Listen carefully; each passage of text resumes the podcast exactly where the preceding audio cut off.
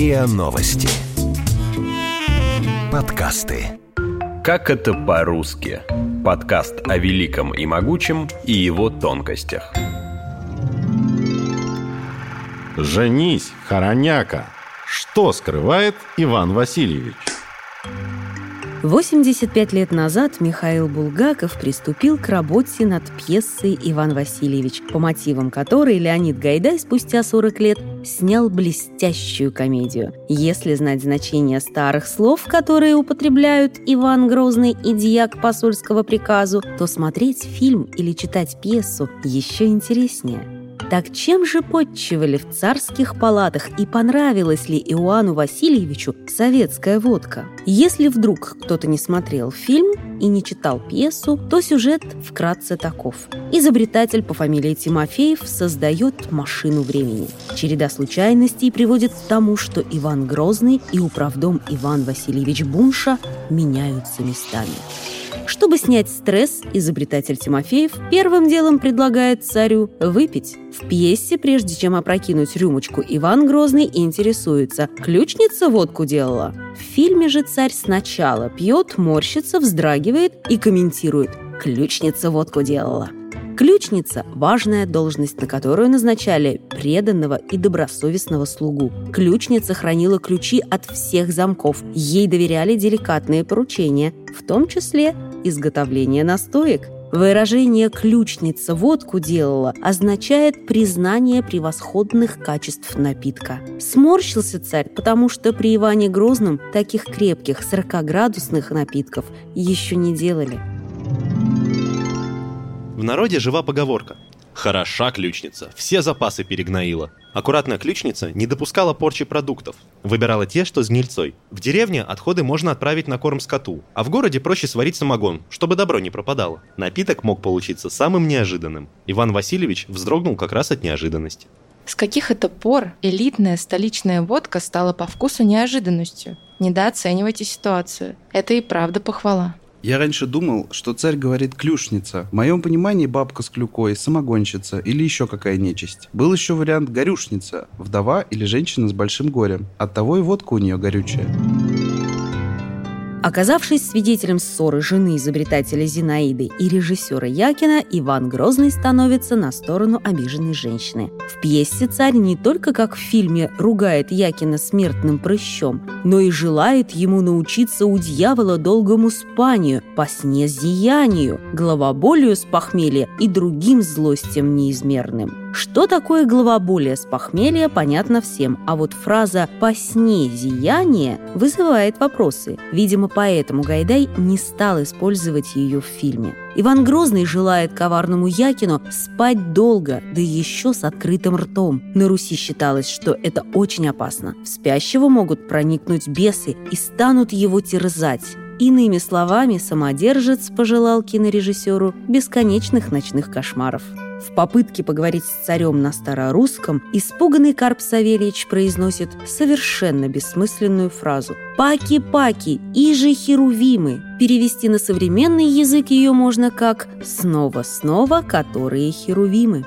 Затем Иван Грозный рассыпается в комплиментах в адрес Зинаиды. В фильме царь перечисляет ее достоинства. «Боярыня красотою лепа, червлена губами, бровями союзна». В пьесе Иван Грозный более красноречив. Он отмечает, что жена изобретателя также бела вельми и телом изобильна. Стройная Наталья Селезнева, исполнительница роли Зинаиды, никак не подходила под определение «телом изобильно», поэтому эта фраза не вошла в фильм, как и упоминание о том, что у боярыни очень белая кожа лица.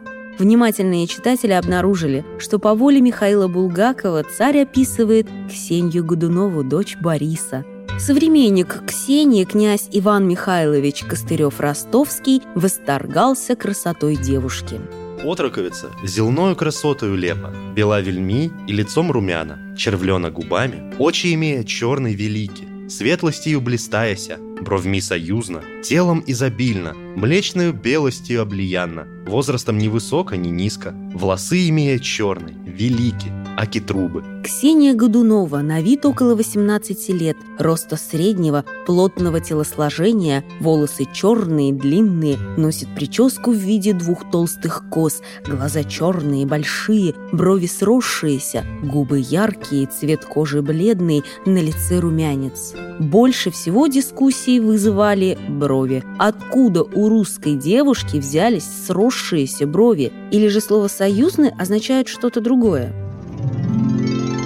Присущи союзные брови русским женщинам или нет – вопрос спорный. Во времена Ивана Грозного многие представители знати, да и не только, были потомками межнациональных браков, заключенных во времена татаро-монгольского нашествия. Союзные значит сросшиеся. У славян нередко брови были густые, как раньше говорили, соболиные. Густые брови в старину считались признаком здоровья и красоты. Существовала примета. У кого сросшиеся брови, тот будет удачлив во всех делах, особенно в любовных. То есть Иван Васильевич этой фразой как бы намекал Зинаиде, что и сам не прочь составить ей счастье. Убедившись, что Якин любит Зинаиду, царь восклицает «Так женись, хороняка!» Слово «хороняка» вышло из обращения, стало архаизмом. Раньше так называли трусливого человека, который прячется, хоронится. Это человек, который вместо того, чтобы идти в бой за свой город или царство, решать проблемы и конфликты, прячется, то есть по-старому хоронится. Слово «схорониться» в значении «спрятаться» встречается во многих русских народных сказках. А тем временем управдом Бунша и вор-рецидивист Жорж Милославский вынуждены знакомиться с жизнью Древней Руси. Внезапное появление в царских палатах незнакомца, который называет себя Милославским, приводит в ужас дьяка посольского приказа Феофана. «Чур меня!» По мнению исследователей, слово «чур» произошло от имени славянского бога родового очага, который оберегал границы земельных владений. В речи древних славян оно означало «предел чего-нибудь, межа». По легенде, Чур спустился на землю, чтобы разделить ее между людьми. Люди начали кричать «Чур мое! Чур мне!» Так до сих пор кричат дети, когда не хотят ни с кем делиться. У возгласа есть и другой смысл. По суеверным представлениям он ограждал от нечистой силы. Стоило воскликнуть «Чур меня!», как нечистая сила отступала, не смея переступить за какую-то воображаемую черту. Со временем слово «чур» утратило первоначальный смысл и превратилось в междометие. В нашей речи этот возглас означает требование соблюдать какие-нибудь условия. «Чур пополам, чур не я». От слова «чур» образован глагол «чураться», то есть боязливо сторониться, избегать кого-нибудь или чего-нибудь. Тот же корень в слове «чересчур», «чрезмерно», «не в меру», «за пределы». Церковнославянская форма «щур» дошла до нашего времени в сложном слове «пращур». В пьесе дьяк Феофан объясняет Милославскому свой испуг. Повесили тебя на собственных воротах третьего дня перед спальней. В фильме фраза звучит иначе, в ней не упоминается о спальне. Что имел в виду Булгаков, сказать сложно. К сожалению, в современных источниках нет никаких предположений, о какой спальне идет речь, но вряд ли о помещении. Во-первых, трудно представить себе спальню с воротами. Во-вторых, в этом случае дьяк должен был употребить слово «опочивальня». Даты под названием «спальня», за три дня до которой повесили Ивана Милославского, найти также не удается остаются. Возможно, мы имеем дело с опечаткой, но и это сомнительно.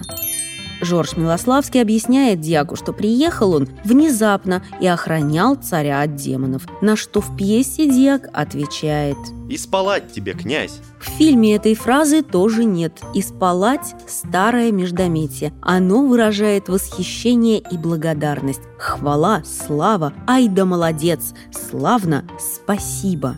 Это слово можно встретить у драматурга Александра Сухова-Кобылина в пьесе «Смерть Тарелкина». Ну, Расплюев, и спалать. Необычную ты вещь украл. И в повести «Без дороги» Викентия Вересаева. Берусь вам собрать в месяц 500 рублей. Ну, и спалать вам. Есть еще одно отличие пьесы от фильма. В комедии Гайдая нет одного персонажа, который был у Булгакова. Это патриарх, который приходит к царю, чтобы выразить радость от избавления от демонов. «Царь и великий князь, яви нам зрак и образ красен». Зрак в переводе со старославянского на современный означает «взгляд», «взор». Это слово можно встретить в поэме Пушкина «Полтава». Но казак уж умирал. Потухший зрак еще грозил врагу России. Затем в царских хоромах наступает время обеда. В пьесе подают несколько видов водки, икру, почки заячьи верченые до головы щучьи с чесноком. Верченый значит приготовленный на вертеле. Иными словами, в тот день Ивану Грозному готовили шашлык. Вы слушали эпизод подкаста «Как это по-русски». Подписывайтесь на подкаст на сайте ria.ru в приложениях Apple Podcasts и CastBox. Комментируйте и делитесь с друзьями.